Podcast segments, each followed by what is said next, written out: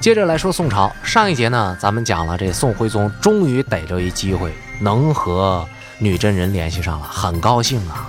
他觉得时不我待呀，这女真人太猛了，我们要不抓紧时间去和他联合的话，这辽可能就让女真人给灭掉了。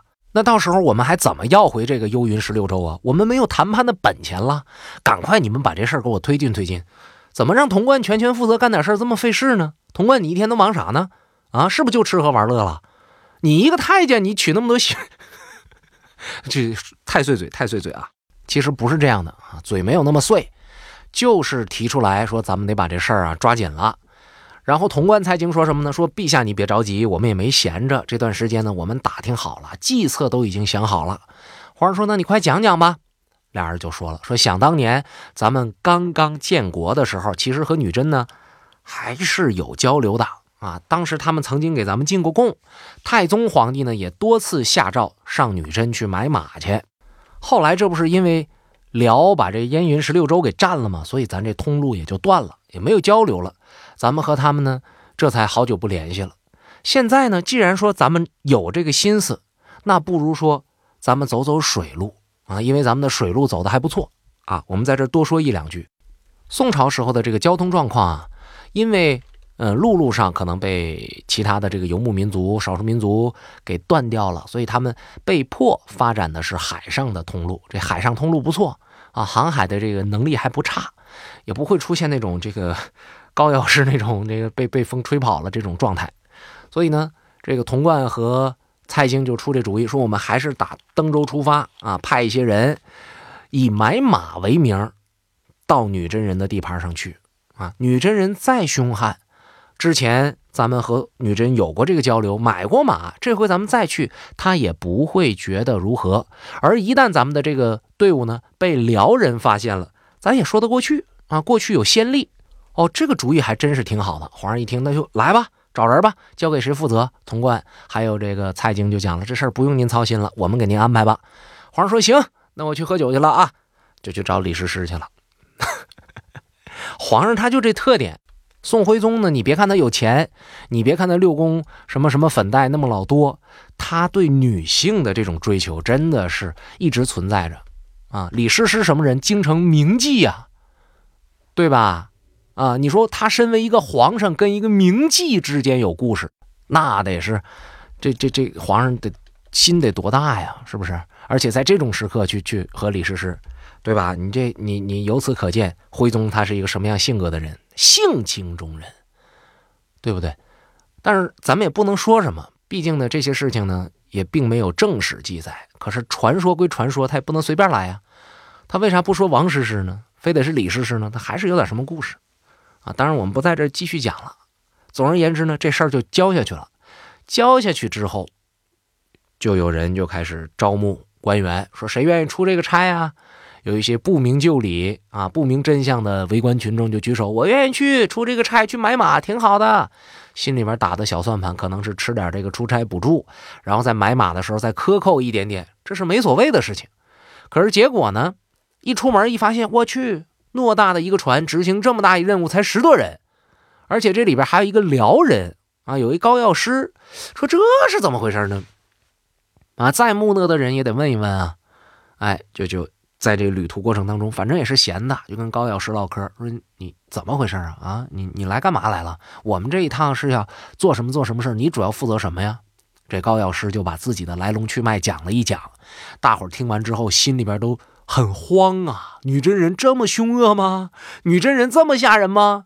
啊，女真人是这样的吗？高药师说：“是啊，咋不是呢？老吓人了！我们家天天呐就听到女真人的故事啊，就添油加醋又讲一遍。”注意啊，朋友们，在这个世界上，传话是一件非常非常有艺术性的事情。你想保证一大段话、一个完整的事件、一个完整的故事，你想把它从你听到什么样，你转述出来又是什么样，中间一点不走板，并不是一件容易的事情。这个有技术原因，那就是你记不住啊，或者是你的措辞不一样啊。对吧？这有技有技术性的原因。你原版的故事里边呢，有些措辞是很中性的，结果你一转述呢，带着你个人的评价，它有可能是褒义的，有可能是贬义的，这个故事就走样了，对吧？还有一些非技术性的问题。就人他总有一特点，孟子说了，人呢患好为人师，没事就愿意跟别人讲点啥啊，没事就是我对你们都不对，这人的劣根性。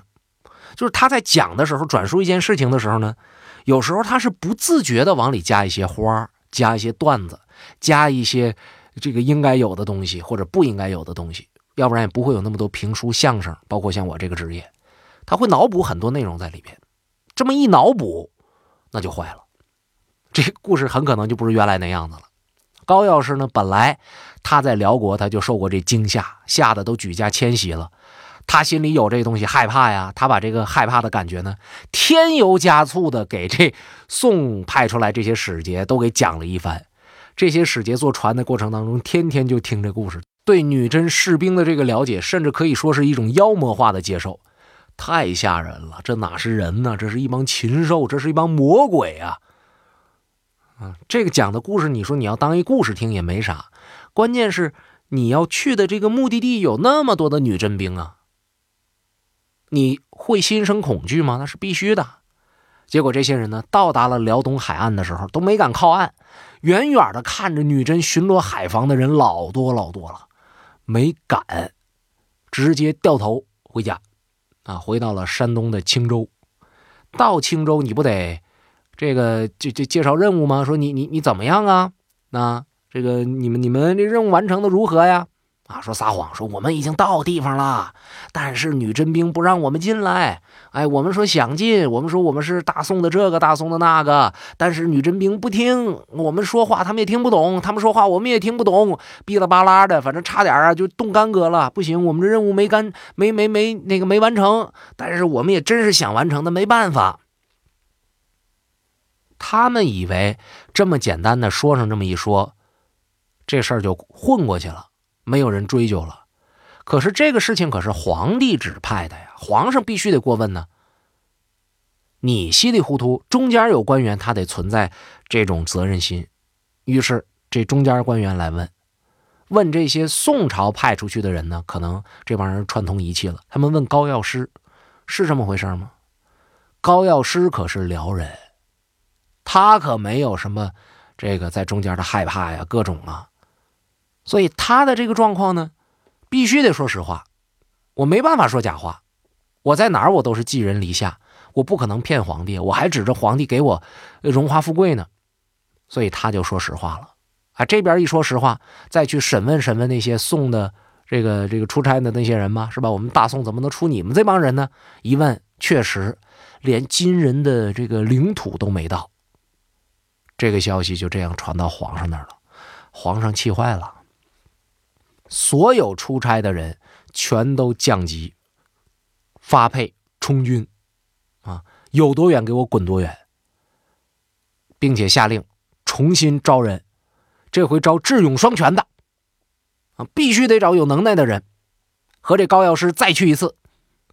高药师很委屈，啊，我到你们大宋，我这别的事儿没干，我净学怎么航海了，啊，你放心。我这学了这两次航海以后，我以后再也不会在海上被风吹到别的地方去了。心里边有想法也没有用啊，那就听着皇上的命令吧。啊，皇上呢下令招人，重新组织队伍，与此同时还下了一个御笔诏令。啥叫御笔诏令呢？是皇上亲自写的。这个诏令也不长，是这么写的。啊！通好女真事，监司帅臣，并不许干预。如违，并以违御笔论。说这件事儿是大事儿，谁也不允许给我唱反调。谁要是敢唱反调，就等于说是违背了我皇帝啊，违背了我的想法。这是皇上写的御笔。这个御笔啊，说起来有点像今天这种不温馨的提示。啊，你看，咱们去做一些什么事情的时候呢，经常会有一个一个标语，什么温馨提示，什么什么什么什么什么。有时候我就在想，什么是不温馨的提示呢？那不温馨的提示就是，如果你不怎样怎样，后果自负，这就是不温馨的。皇上写的这个就是不温馨的提示。可是皇上他是一个搞艺术的呀，他不太在意这个东西啊。我不说他基础素质怎么样，会不会这个去手写说，你们要是违背了，我会怎么怎么样，我会怎么怎么样，这不是不可能，但也不能啥事都出这一招吧？你总吓唬手下，你总吓唬总吓唬，你这玩意儿就不值钱了。皇上为什么会这么做呢？这里边既有皇帝的无能，就是无能。你要行的话，你何必吓唬你的手下？所以我说这是皇上的无能，既有皇上的无能，也有蔡京狐假虎威的炮制。为什么这么讲呢？我们说过，蔡京这个人权力欲望特别的强，从打他入朝为相，干了不少的坏事他在做这些坏事的时候呢，必然是有人要反抗的。那么蔡京为了不让这种情况反抗，为了不让这些人出现，所以干脆。我就借皇上的这个名义，我压你们这些人的嘴。我说不是不好使吗？皇上说，是一是二是方是圆是香是臭是黑是白，皇上说了算。天下都是皇上的，他乐意把天下给我，关你们鸟事拿这个来堵那些提反对异议人的嘴，怎么写呢？怎么干呀？通常情况下。是自己先拟定一个诏令啊，说这么写好像对我有好处，然后找徽宗陛下。哎呀，陛下干啥呢？啊，这个没事啊，走啊，咱打球去啊，踢蹴鞠去，喝酒，喝酒，喝酒，喝酒，喝酒去。来，把陛下找出来，或者说走啊，见诗诗去，跟诗诗看场电影，撸个串是不是？让诗诗诗诗穿个貂给你扒个蒜，是吧？哎，就这种情况，把皇上弄出来，弄出来之后呢，玩的正乐呵的时候，哎呀。忽然之间，手下人上来，这个蔡京想起了，哟，陛下，我忽然想起个事儿来，说这事儿你看怎么办呢？陛下说：起来，起来，起来，我这边正乐呵着呢。你这情绪，你注意情绪，灵感，灵感，灵感不是曹操说来就来，我这灵感在这，你要干嘛？蔡京就说：那这样吧，这样我这有一现成的那个这么一个稿件。是不是你你要实在不愿意看呢，你就给我抄一下；你要愿意看，你就看完了，你给我个回复。陛下说看什么看？来来来，咔咔咔咔咔，瘦金体一上来，直接就写了啊，让皇上亲自抄一遍。这就叫御笔手诏。这东西拿出来，谁敢反抗？谁敢啊？没有人敢，所向披靡。甚至有人说呢。到后期的时候，蔡京干脆就找人模仿皇上。皇上没时间，或者说压根儿这事儿就不能让皇上知道。蔡京甚至胆大，说这种事情我自己就做主了，不找皇上，给皇上灌多。反正那天你干嘛了，我忘了。别人写一个，一是不一定能有人认出来；二，即便是认出来了，你跟谁告状去？你找皇上告蔡京？蔡京敢干这事儿，就不怕你去告。你拼尽全力的去告一把，皇上过来问蔡京咋回事啊？蔡京呵呵一乐，哎呀，那天您不喝多了吗？我替您写的，对不起，对不起，对不起，我以后不的了啊。人俩一握手，好朋友，晚上喝酒去了，你咋整啊？第二天蔡京就得弄死你，所以没有人敢评论。但是这一招是双刃剑，你会做啊，别人也会学，你能要来皇帝的签名，人家也能要着。到后期，蔡京的政敌也是利用所谓天子的御笔来对付蔡京，但是现在我们不去提这个事儿。总而言之呢，我们要知道蔡京是利用御笔的方式来钳制着朝廷里边不听话的那些大臣。这东西呢，啊，做着做着一习惯，这皇上他有一惯性啊，就想拿这御笔来说明问题。那么，为什么皇上会这么做呢？或者叫为什么蔡京会给皇上支这一招呢？就是因为啊，仍然有很多人其实提出了反对意见，皇上没办法了，只能用这个势力来压人。有不少文官提出来反对，说不行，不能这么干。但是没有一个人的道理讲出来让皇上信服，皇上只能继续坚持自己的意见。当然，啊。我们再次重申，宋徽宗他并不是一个白痴，他不是一个傻子。虽然他信任，并且呢把权力交给了这六贼，可是在他心里仍然有一个小小的想法，说我不能把这权力都拱手给别人。他也会默默的支撑一些反对蔡京、反对童贯、反对那六贼的官员啊，只不过呢，他更偏向六贼而已。所以，虽然这个反对意见啊提出来没有被宋徽宗采纳，但是呢，对于派人到金到女真去交通这一件事呢，也就先放下来了。如果说这件事情一直放下去，很可能改变了历史的走向。默默的拖呀拖，大事化小，小事可能化无了。虽然我这是一个梦，但是它不是没有可能性。结果没等这件事情发生的时候，童贯又冒出来了。冒出来干嘛呢？哎，给皇上介绍了一个新朋友，这个人叫董宠儿，名字听着就透着无知。那这是怎么回事呢？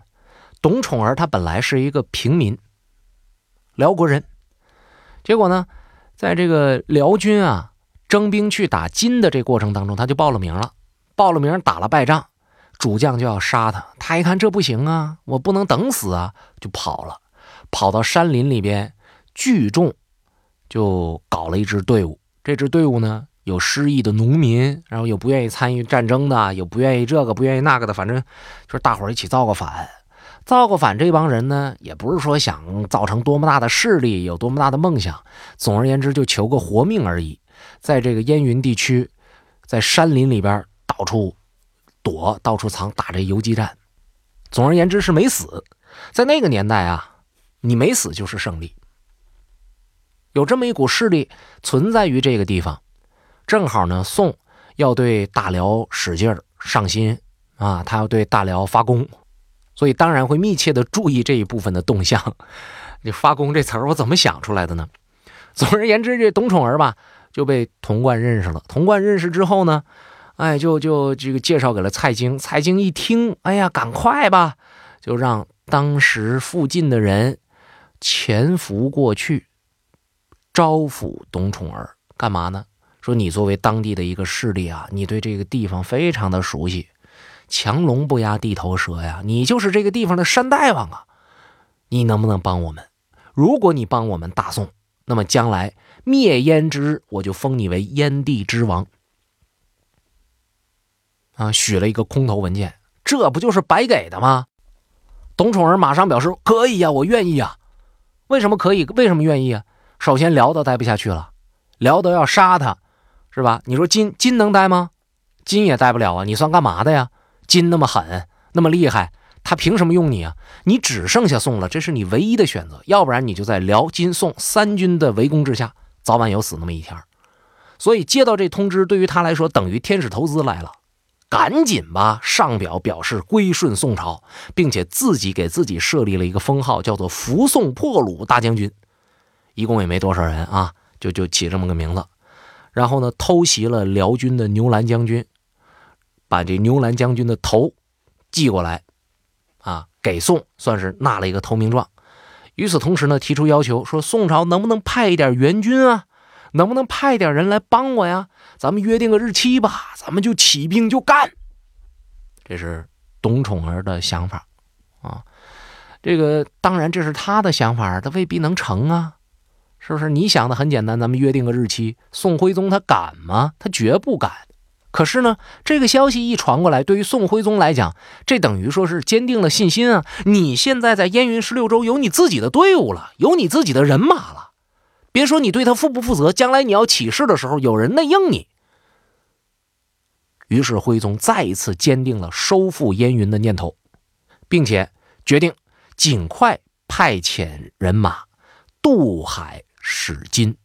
啊，这个人马呢，领头人物叫马正。跟这个马正特意交代，将来你要是见了女真的首领，你先和他唠唠过去的好事儿啊，叙叙旧，跟他说说咱们两国之间的传统的交易的这个美德，然后呢，一点一点的渗透，以拜年科为主，先让他觉得我们对他并没有恶意，慢慢的你再跟他说的这想法，你不能上来就说，上来就说显得太突兀，另外他也未必能同意。他要是不同意的话，你一定要跟他商量，这个事儿要保密，而且你赶紧回来啊，也别声张。他要是同意，那就更好了。同意的话，你就让他派遣使节跟你一块儿回来，注意保证保密，千万别漏了，让辽知道咱也吃不了兜着走。好在这回你们是出去买马去啊，来来回回的都有马做掩护。于是八月四号，马正、呼延庆一行人离京登城，从登州入海，仍然是高药师做向导。这回做向导呢，高药师可得到经验了啊！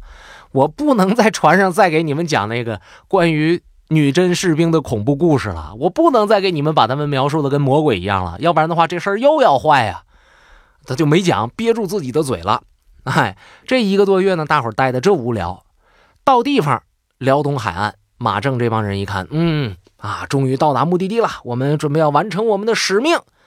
哎，来来来，靠岸。这个下山板，我们准备走下去。刚刚把脚踏在土地上，女真的巡逻兵就冲过来了。站住！举起手来！交枪不杀！你们是干什么的？马正一行就解释啊，这解释个屁呀，听不懂。你们宋国的话我们听不明白。闭嘴！就给绑起来了。绑起来可就惨了，语言不通啊。这可怎么办啊？哎，咱们下一节接着讲。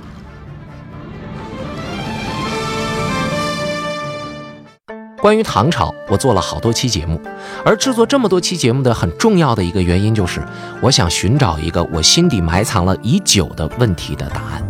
这个问题就是：为什么历史上这个让中国人引以为自豪的如此开放、如此包容、如此强大的王朝，说没就没了呢？到底是什么事儿？是谁终结了唐朝？而那样的一个盛世，为什么会让这种人、这种事情出现呢？所以今天我要向朋友们推荐我的新专辑《唐末发生了什么》，这是我的第一个精品栏目，希望朋友们能够支持我。专辑售价十一块九毛九，预计四十多集，每集不到三毛钱，您就能听到这个解答了我心底疑问的专辑。需要注意的是，有很多朋友在和我约五代十国的相关内容，而这个专辑里呢，大约有一半讲的是这一部分的历史，所以您千万不要错过。每天不到三毛钱，您就可以听到这个专辑了。搜索专辑，请在喜马拉雅搜索关键词“唐末发生了什么”。感谢您的支持。